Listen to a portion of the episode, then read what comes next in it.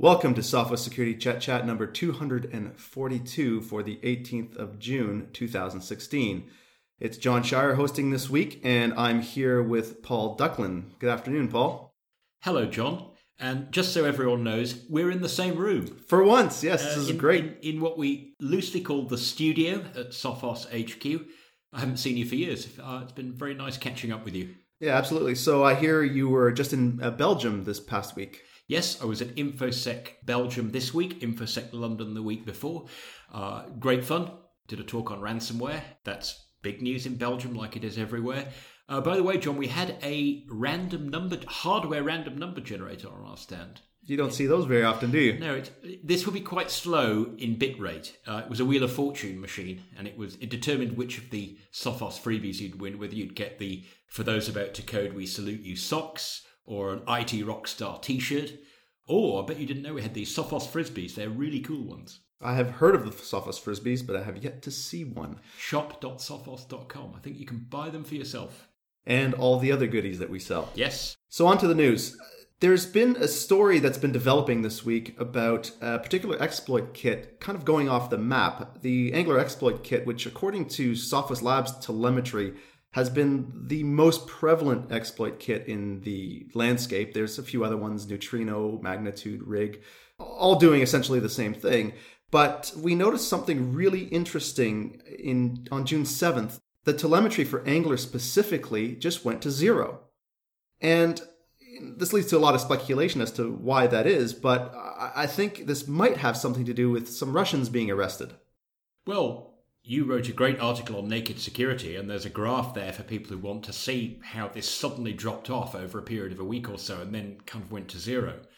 And my understanding is that actually we can even pinpoint the moment. It was 49 seconds past 29 minutes past 5 Zulu time on the 7th of June that the guys kind of seemed to stop bothering to sending to, to send out exploit kit stuff.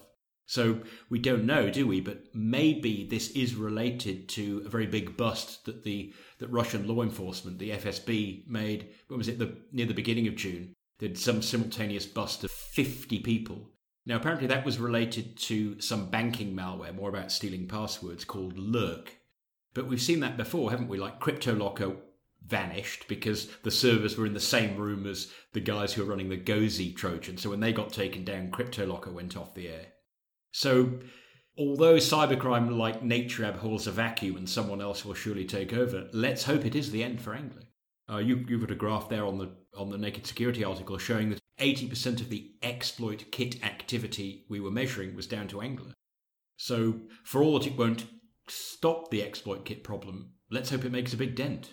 As you say, we we do see some of this activity go away from time to time. You mentioned CryptoLocker. Uh, in 2013, the Black Hole exploit kit, which was at the time the reigning exploit kit, also disappeared off of the map when the author Paunch was arrested.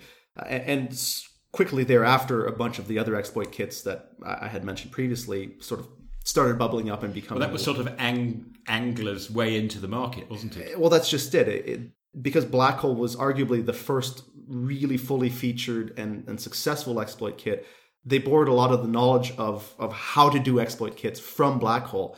Um, and so, yes, Angler kind of got their start at that point.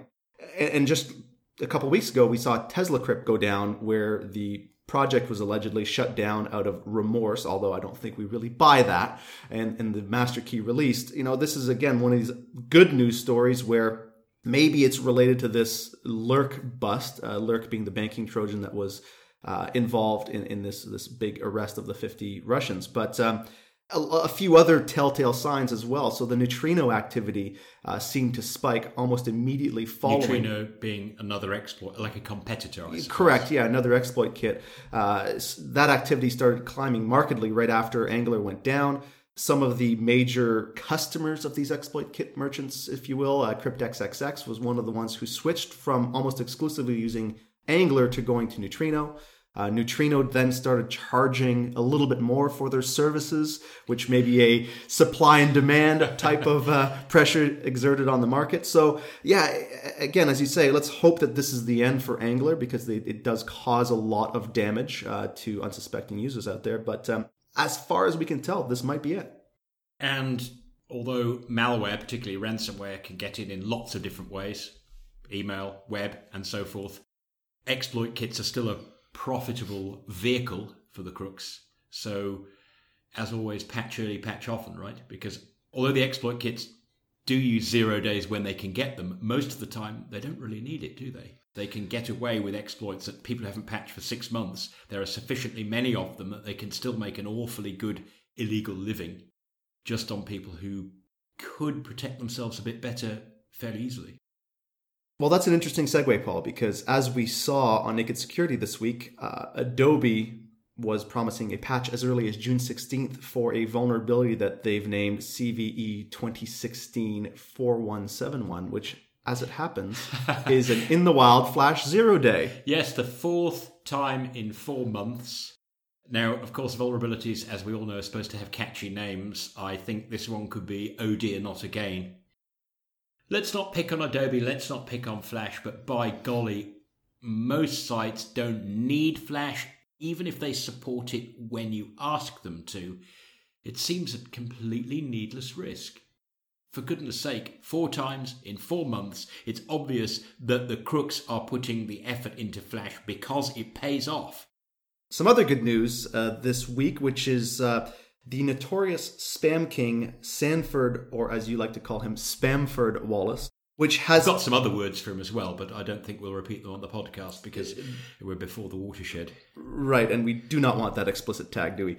Uh, he's basically been uh, clogging up Facebook with with millions upon millions of unsolicited messages. Anyways, uh, he was basically sentenced to two and a half years uh, in the slammer. Yes, and in this case, I think people are going, you know what, he's been a recidivist, he's done this for a decade or more, he's had fines that he hasn't paid for huge amounts of money, he's been ordered by the court not to use Facebook, he's violated that court order by going straight back online and trying to hide himself. He's made life a misery with unwanted message for zillions of people over the years. He's getting two and a half years. I think you would be hard pressed to find anybody who says he doesn't deserve it. But it does at least remind us that although the wheels of justice may grind slowly, sometimes they do grind through in the end. It is quite heartening to see that some of these people are eventually facing justice uh, for some of the pain that they're bringing down on us. Yes, and John, I think it's easy to say, well, you know, spam versus outright cybercrime like banking malware, ransomware, keyloggers, that kind of stuff. You know maybe it, where you can just delete it and it doesn't put you directly in harm's way.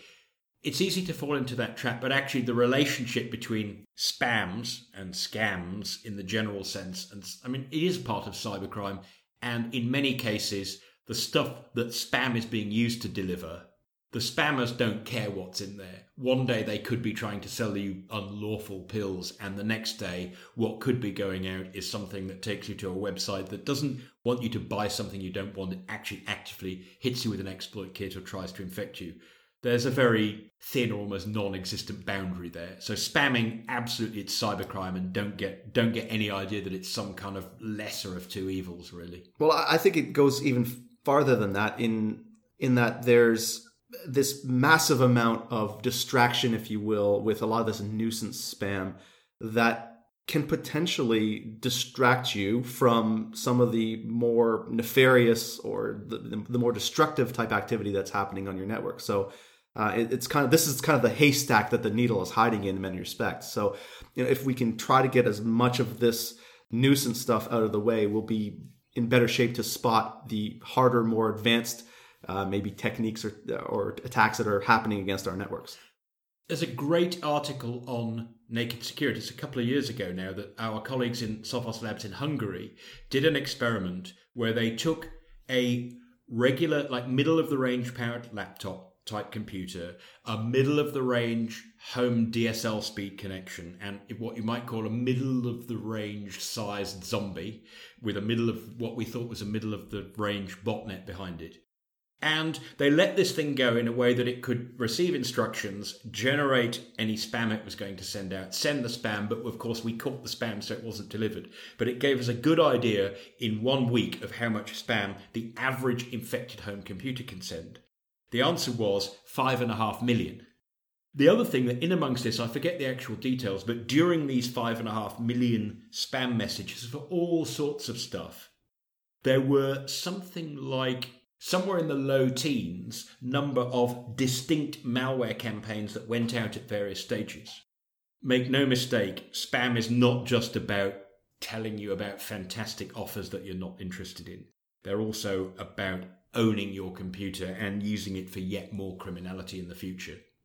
So I want to cover one last story before we conclude the podcast, and that is of um, this GitHub story. Basically, GitHub is an online source code repository which is free for open source projects, so therefore it's very commonly used in the open source community. Uh, they have approximately 35 million repositories uh, with 14 million users. Now, it appears that there uh, was an issue with logins and passwords. Uh, what I like about this story and, and why I'm using it as sort of the good news story to end is on the face of it, you might think that GitHub had an issue with possibly a breach. But what I'm really looking at this is GitHub was able to catch some what we think is some possibly illicit activity against their site uh, before any damage was actually done. Well, I think some people were unfortunate, and that's part of what they noticed. This is very much like the Twitter story we wrote about recently, where 33 million so called Twitter logins, and I'm making air quotes here, were up for sale on the dark web. And of course, the inference is, well, Twitter must have been breached. And although I think uh, a German company called TeamViewer had something very similar recently, everyone said, oh, TeamViewer, my account's been hacked. It must be TeamViewer. It's a remote control tool. They must have been hacked. And now GitHub's having the same problem. None of those organizations were breached. We have to take them at their word. There's no reason to accept that the passwords came from them because they would have been hashed anyway, so they wouldn't have been so easily usable. And my understanding is in each case, you know, some of the passwords work and some of them don't. So the suggestion is either the list came from some password stealing malware that other crooks had used for a while, accumulated a list and put it up for sale, or very similarly, perhaps just or even more likely, there's a breach of company X, nothing to do with GitHub, and the crooks are figuring, well, let's do our research and see how many people really do reuse their passwords. And lo and behold, it seems that we still haven't learned that lesson. And GitHub's advice, really, all it can really be is don't reuse passwords. Oh, and by the way, guys, we do offer two factor authentication. It doesn't solve all known problems, but it does make one stolen password much less useful in the future. So I see 2FA as a way of making yesterday's breach much, much less useful today because the crooks have only got the password data they needed from before. They can't predict what your login codes are going to be tomorrow. Exactly, and I think the use of two-factor authentication is is definitely uh, an additional mitigation, as as you like to say. It's not uh, tea or coffee. It's more like gin and tonic. You, you don't often drink the gin without the tonic, or I should say, you don't often drink the tonic without the gin. Yes. Well, that's the thing. I, I had someone actually asking me the other day saying, you know, isn't a strong password much better than 2FA? It's not the way it works. Have a strong password and add two factor authentication into the mix. It isn't quite like fish and chips where you can eat one and not the other. It is more like a gin and tonic. You get them both, you put them together, you get something that's better than either one on its own. So, on that note, folks, remember do not reuse your passwords because even though uh, the breach might have occurred years ago, it can still come back to haunt you wherever possible, turn on that two factor authentication or sometimes called two step verification, depending on the model. And if you want some advice on how to pick a proper password, simply go on over to nakedsecurity.sophos.com and enter pick a proper password in the search field. On that note, I will conclude Sophos Chetlist Chat number 242. For all of your security news, please go to nakedsecurity.sophos.com. You can find all of our podcasts on iTunes, the TuneIn app, on Google Play, and at soundcloud.com slash sophosecurity. And until next time, stay secure.